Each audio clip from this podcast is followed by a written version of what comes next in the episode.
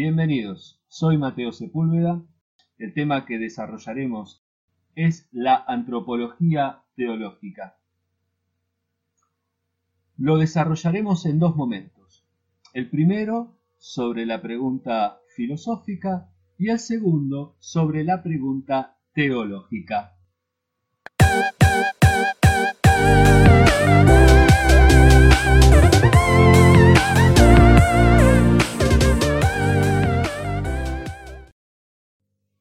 Entonces la palabra antropología proviene del griego. Dos palabras las componen. Antropos, que significa hombre, y logos, que significa discurso o razón. Podríamos definirla como el estudio o el discurso sobre el hombre. En el transcurso del devenir filosófico, nos importa subrayar dos tendencias bien delimitadas. La primera, que investiga los conceptos universales, y la segunda, que entiende que no es posible la universalización de los conceptos.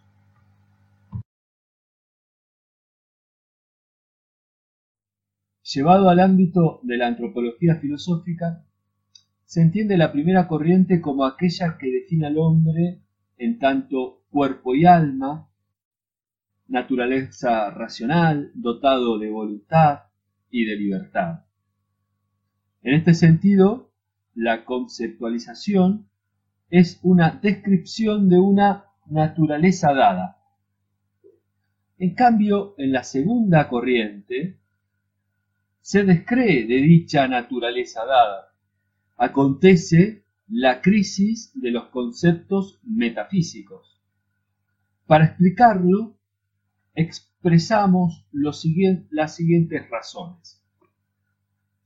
En primer lugar, con Nietzsche encontramos la muerte de Dios y la estipulación de un superhombre.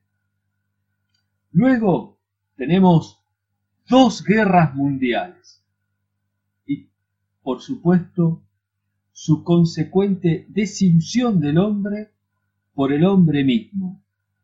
Resuena con mucha fuerza en la sociedad aquella vieja pero actual tesis de Hobbes, Homo homini lupus, el hombre es el lobo de los hombres. La masacre, el genocidio, generan la pregunta, ¿qué hemos hecho? Aquella definición de ser racional ya no satisface. Los hombres se encuentran desilusionados de sí y entonces la pregunta ¿qué es el hombre? necesita una nueva respuesta. La respuesta nos la da Foucault. El hombre ha muerto. Un hombre ya no es más una naturaleza. El hombre no nace, se hace. O en términos de Sartre, en el hombre la existencia precede a la esencia. El hombre se encuentra arrojado en el mundo, en soledad, y debe decidir qué ser. Nada o Dios.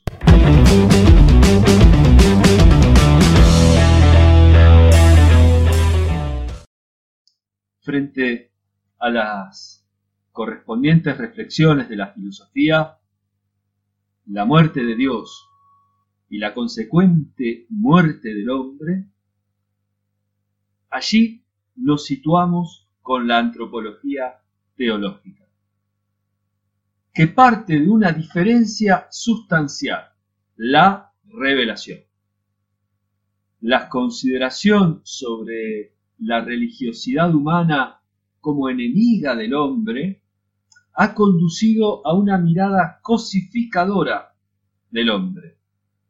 Entre las razones podemos bosquejar que la negación de la espiritualidad y en definidas cuentas la negación de la divinidad colocan al sujeto humano en perspectiva de cosa consciente o de fuerza de trabajo o, peor aún, de una nada absurda que debe decidir qué ser.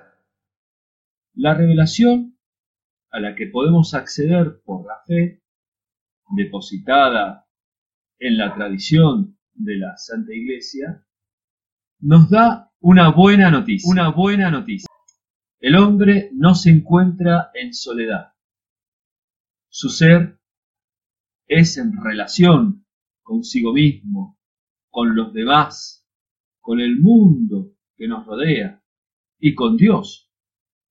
En la antropología teológica vamos a encontrar no sólo una esencia humana creada por Dios a su imagen y semejanza, sino también una concepción dinámica del hombre, un ser que se encuentra convocado a la perfección, que no debe imitar, sino que es un reflejo como un espejo.